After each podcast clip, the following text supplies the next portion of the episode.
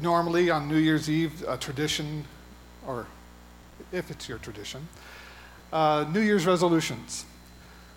The, the, the gist of this message is going to be resolutions. The question, the curiosity I have is how many of you practice them? On New Year's Eve or New Year's Day, do you perform a New Year's resolution? Kind of a show of hands? Nobody. That's not always a bad thing.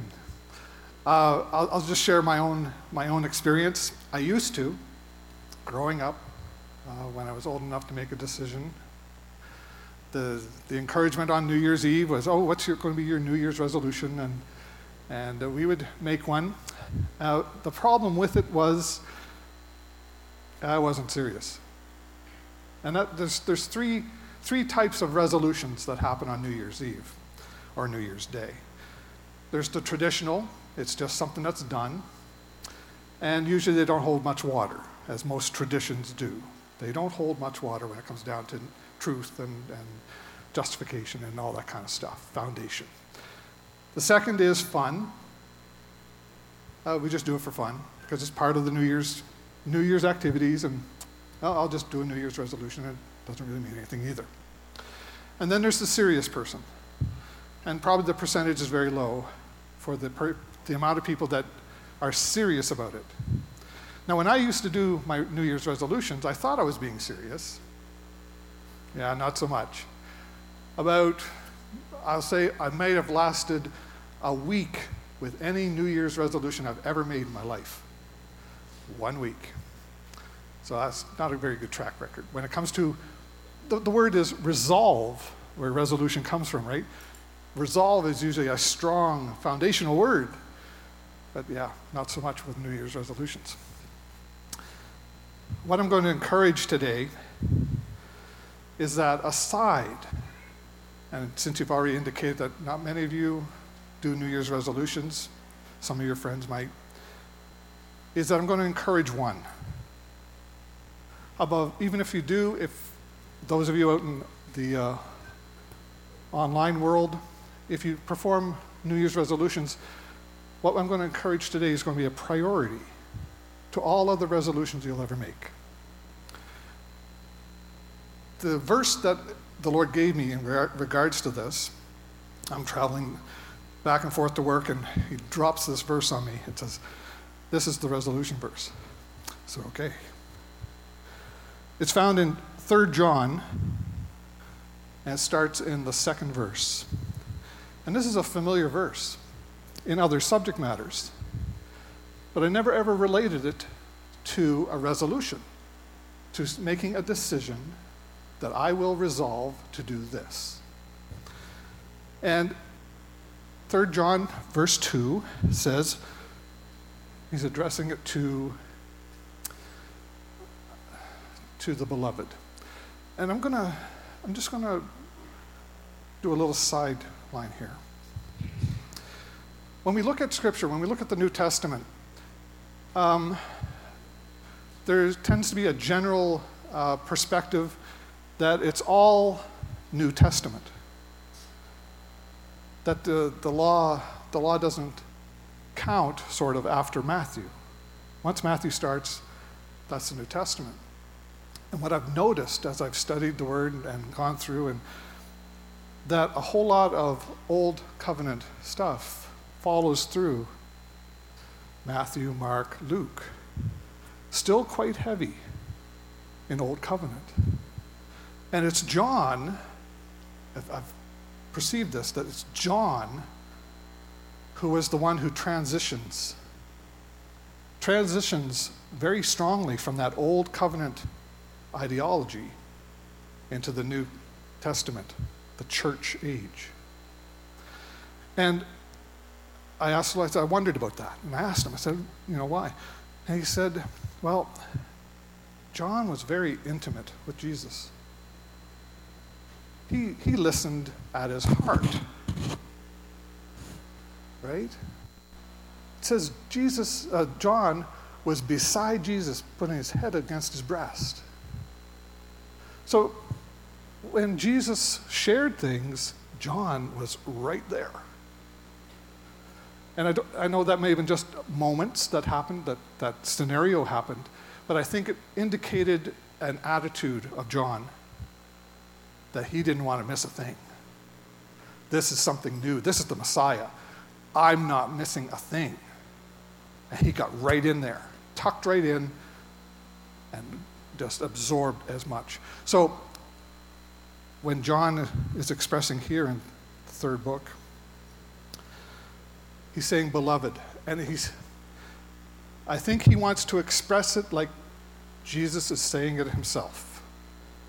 And we know that's true because Jesus is the Word.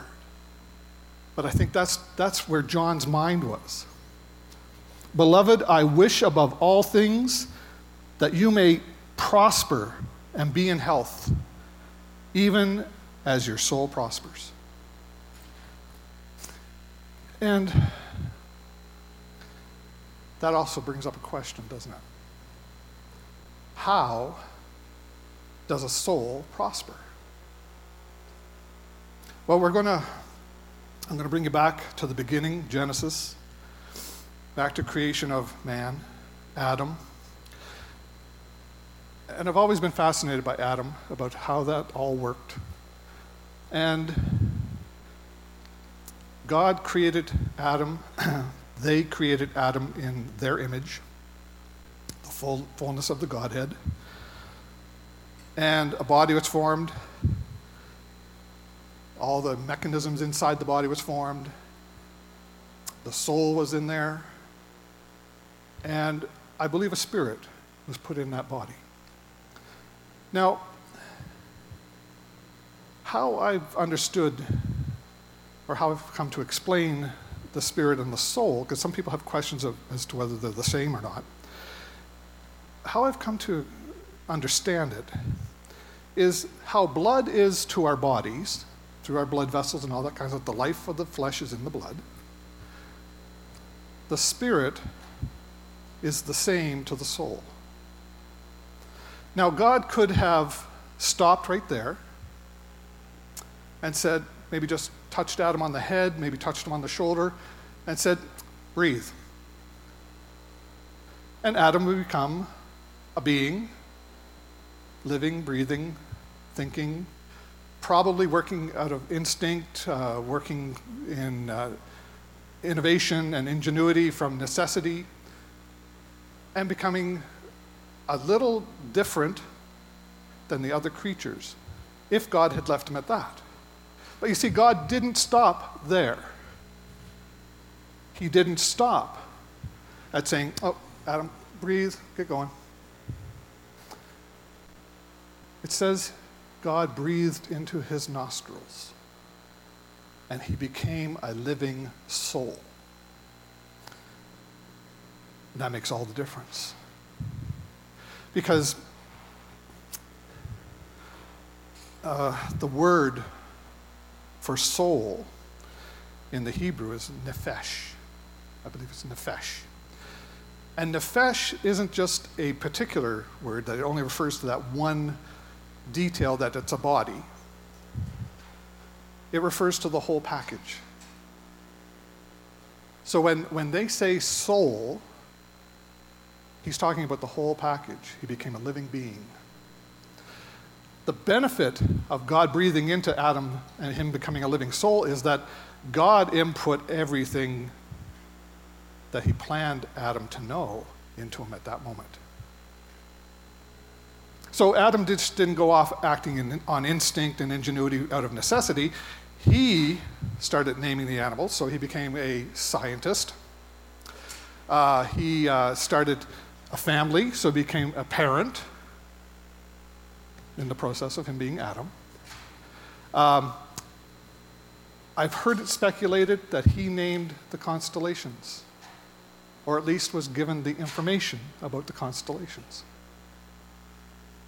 So Adam became more than just a creature, he became a living soul. And the question that we have is, according to John's verses here, then how do we prosper our soul? Because the heft of Adam's sin, if you start understanding that that's God in Adam, the heft of Adam's sin robbed us of that. Adam took off God, put him off, and ad, uh, admitted or received a different inheritance from a dark and demonic realm. So, how do we prosper our soul? Well, first off, we need to know Jesus. You need to know Jesus. Because then he can, he's, he's called the quickening spirit, right? The inheritance we get from Adam is a, a dead spirit, a malnourished and dying soul. Because without that lifeblood of spirit flowing through our soul, we find everything else in this planet to try to replace it and end up wearing ourselves to death. We wear ourselves to death trying to fill it with all the pleasures. You may not think of pleasure as work, but you ask some people, and they are burning out, trying to make that feel good.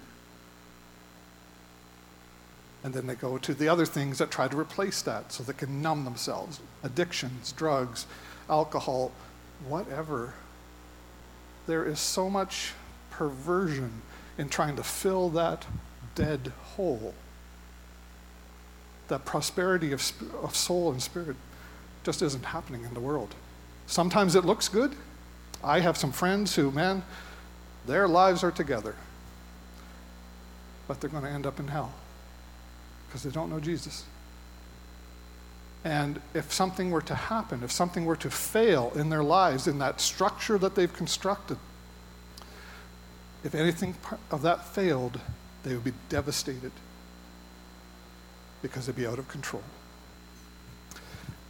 So, how do we prosper our soul? There are many meanings to uh, resolution, and the, the one we're going to focus on is an expression of will or intent. Now, John's verse here prosper your soul. Soul speaks of one's inner life in relation to one's own experiences one's mind, one's heart, one's will, one's imagination. And those things include one's thoughts, desires, passions, and dreams. That's what our soul does. How can we prosper it? Well, I can be flip and say, well, there's a whole Bible full of aspects to lead a soul to prosperity. Find them and you'll, you'll receive it. Well, we're just going to look at a few. The first one is uh, found in Romans 12 2, and it's about renewing the mind. And that, talk, that verse talks about do, don't conform to this world, be transformed by the renewing of your mind, proving what is good and what is acceptable and what is that perfect will of God. So we, in our resolve, in our resolution to prosper our soul, this is an aspect to, to be considered. Our, our natural self will conform to this world so easily. And I've been there. I thought, yeah, I'm, I'm spiritual. I, I came to know Jesus when I was 15, went off, off on some very dark tangents, but always said, oh, I'm spiritual, but dark. My life was dark. So I wasn't making a decision to have my mind renewed. I was going off doing my own thing, and the results were darkness. A second point that relates to the mind is reigning in the imagination. Uh, 2 Corinthians 10, verses 3 to 5.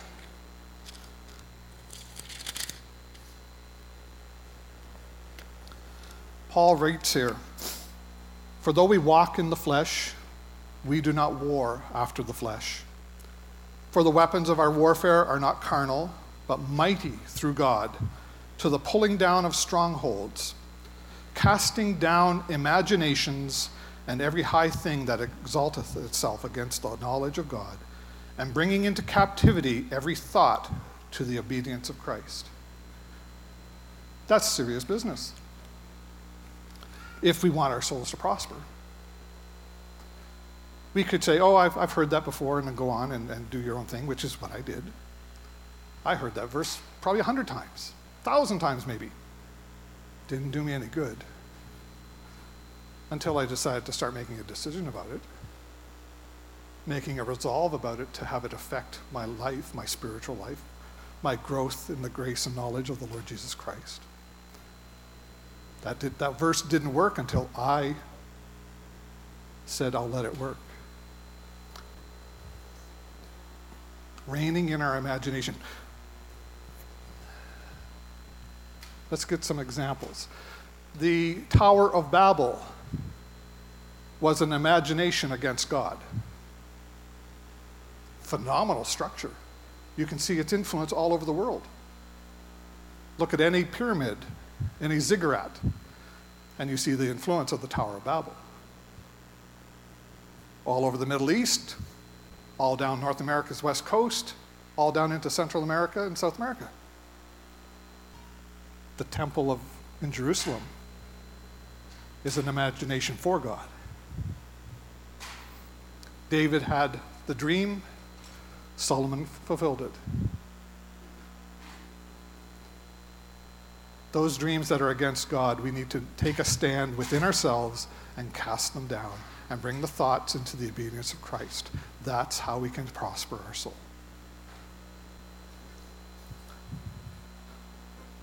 A healthy imagination has the right king on its throne.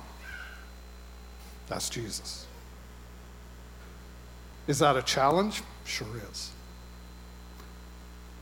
Because you have to make the decisions that it's like, I'm sitting on the throne. I have to get off the throne to let Jesus take it. That's how it works. I abdicate and allow Jesus to be my king. Isaiah 26 3 kind of covers one of the benefits of those two points. You will keep him in perfect peace, whose mind is stayed on thee because he trusts in you. Perfect peace. Can you imagine? And I, I believe you can imagine because you know Jesus and you've no doubt experienced moments of phenomenal, unusual, not of this world peace in your life. Some of you may be every day, some of you may be moments, some of us growing into every day. But I know every one of you have experienced some point in your life the peace of God that you cannot explain.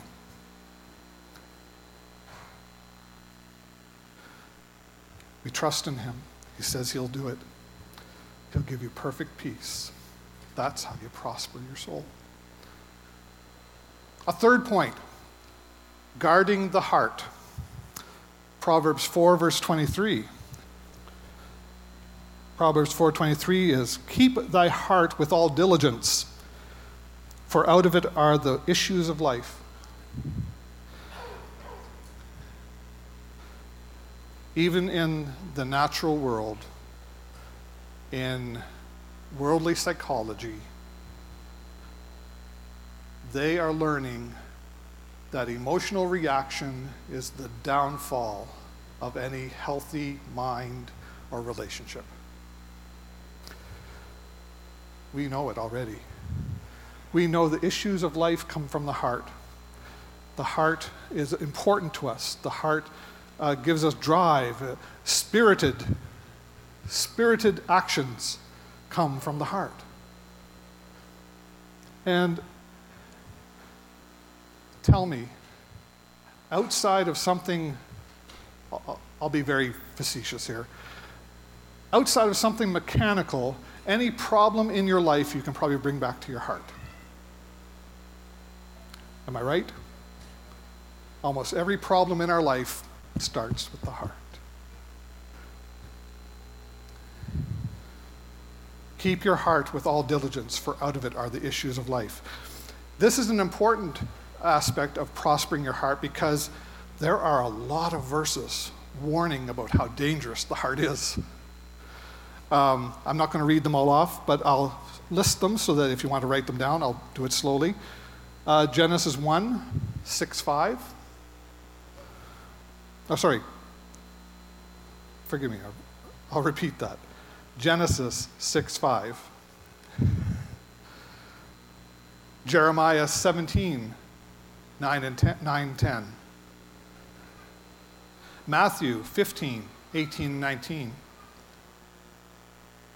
Matthew 12 34. Galatians 5 16 and 17. Romans 7 15 to 19. And Romans 7 21 to 23.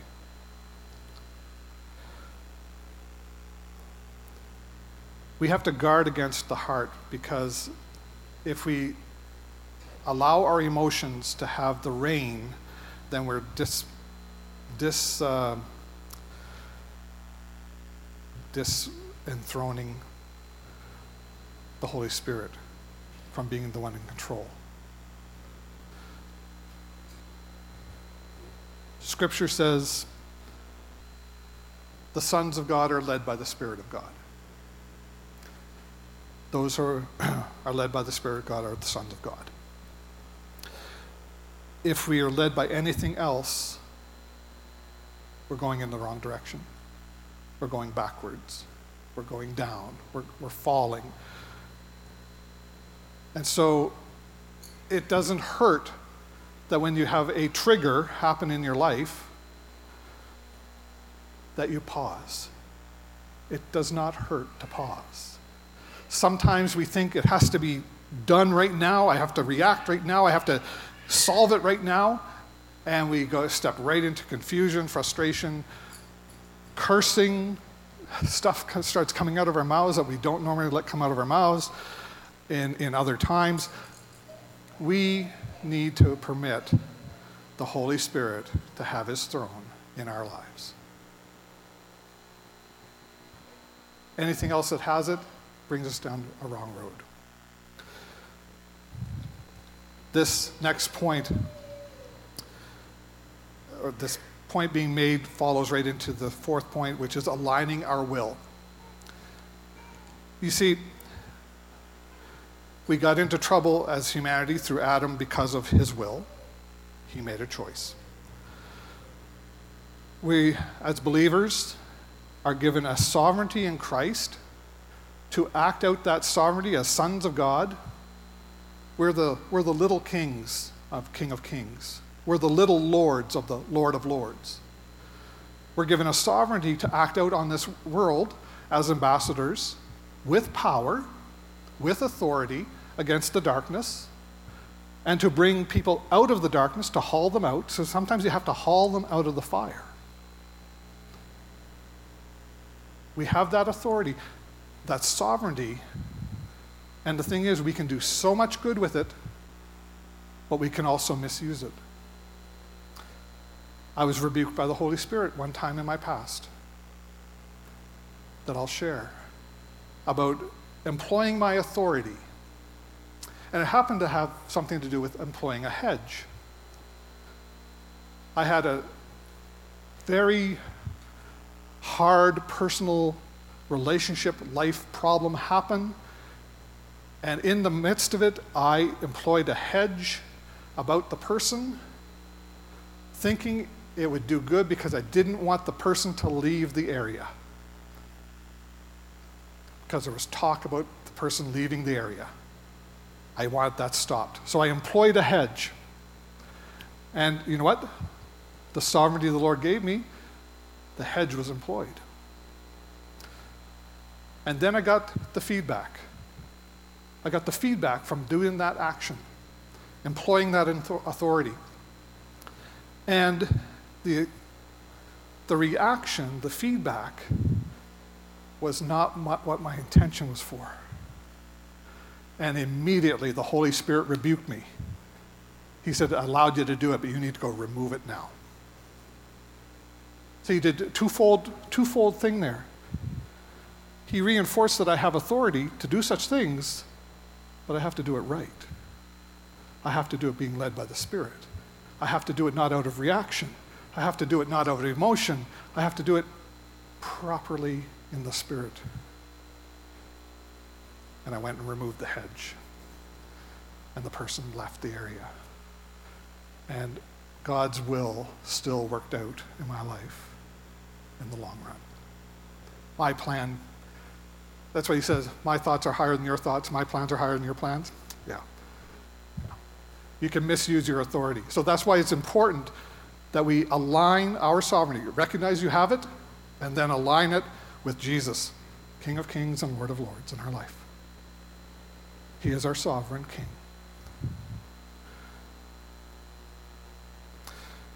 We together must understand this point is key not just to the three that were already shared, but this point is key and foundational, hinges on all the other aspects from the scripture regarding our soul's prospering. Because if we don't have Him in the proper place in our heart and life and our spirit, then none of this other stuff is going to come to fruition. It doesn't work without Him. It doesn't work without Him in the proper place in our life. We make a mess of it. 1 Corinthians chapter 6, 19 to 20 reinforces this. This verse I've heard hundreds, maybe thousands of times as well. Growing up, after I came, came to know the Lord in the Baptist church I, I received him in, heard the gospel, received Jesus as my Savior. And then I know I've heard this verse at least hundreds of times. And being a new believer, being not so mature, I used to take that wrong. My natural self took that verse as a challenge and always wanted to rebel against it. I remember that. I remember not liking to hear these verses because it was always like uh, a control thing, uh, manipulation. It was used in that kind of tone. But what Paul says is, what? Know ye not that your body is the temple of the Holy Ghost, which is in you, which ye have of God, and ye are not your own?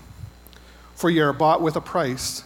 Therefore glorify God in your body and in your spirit, which are God's.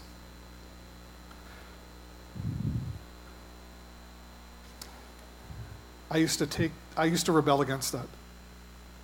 I didn't how can I say it? my natural self very quickly learned how to play Christian. It learned how to play the part. Because I was always fighting against the truth in the Word. So, in order to look good in church, I had to play the part. Always against this. I, I was, oh my. Looking back, I thank the Lord for his patience. I thank the Lord for His grace. I thank the Lord that I wasn't taken home sooner because I rebelled against this. A healthy response to that rebuke, because it was a rebuke. This is a rebuke to Corinthian, the Corinthians. They were doing some stuff that uh, even the pagans outside of the church were saying, hey, that's not right. They were in trouble. And uh, my speculation is this is a healthy, this could be a healthy response to that rebuke. It might go something like this What? My body, my whole being, is the temple of the Holy Ghost. He is in me. He is God's gift. I belong to Him. He paid so, so much for me. I will glorify God with my whole being and spirit, which belong to Him. Hallelujah. Praise Him for His goodness to me. Thank you, Lord. See, had I been counseled, had I been not so rebellious, had I been not so do it my way, and responded similar to that, my life would have been a whole lot different up to this point. I wouldn't have gone through probably many of the struggles. I wouldn't have gone through probably many of the abuses that happened. I probably would have had a different perspective and a different authority in my life to make better decisions and to counter the evil that was in my life rather than go along with it or submit to it because there was stuff that I wasn't in control of. Knowing full well the whole being of God in me through Jesus Christ makes all the difference for prospering my soul and as well for you. Your soul prospering in the new year is critical for you to have healthy, thriving, vibrant life in Christ that the, the, those outside will be jealous of. That's the way it's done. Is it a challenge? Yep, sure is. Got to make decisions. Got to make hard decisions. Got to make resolutions. I resolve to have the Lord work on prospering my soul in 2024 by His Holy Spirit having the throne in my life. And I ask Him to remind me every time darkness calls that I will say, Sorry, the King's on the throne. John, expressing from the heart of God in the third book of John, continues with, with the next verses. And as I had mentioned already, it's like God is using John to speak directly to you. And this is how this is how his heart is about this prospering of your soul. He said, starting in verse 2, Beloved, I wish above all things. That's a priority then for him. He wishes above all things that you may prosper and be in health, even as your soul prospers. For I rejoice greatly when the brethren came and testified of the truth that is in you, even as you walk in the truth. I have no greater joy than to hear that my children walk in truth. It's right from the mouth of God to you, prospering your soul in 2024. Beloved, Happy New Year. We, t- we count down the, the hours of this day and we go into a new year, I encourage. As John has, let John's encouragement be the priority of your resolution making process in the new year. Whenever it happens, it doesn't have to be just this evening at 12:01. It doesn't have to be tomorrow morning when you get up out of bed. Every decision you make, make it a resolution to prosper your soul throughout the new year and you cannot get anything but blessings from it. His word does not come back void. He's right there active in it. You employ it, it'll happen. Blessings upon you all. Let's end in prayer. Abba, Father, thank you for ministering to me because you did minister to me regarding this before I've shared it with the body here. Thank you that their hearts may have gained something that will change the way 2024 goes. Thank you that you are always active in our lives. Thank you that we can make decisions to give you the throne in our hearts and in our spirits and in our souls and in our minds, in our bodies. Thank you that this is a blessed family. Thank you that this is a blessed group of believers. Thank you that we are believing, because that's the key. We believe this. We believe you said it. We believe you empower it. We believe you are a living word. We receive it and want it working in our lives. Thank you, Lord, for this blessed day. Thank you for this coming new year. May it be blessed and prosperous for you all. Thank you.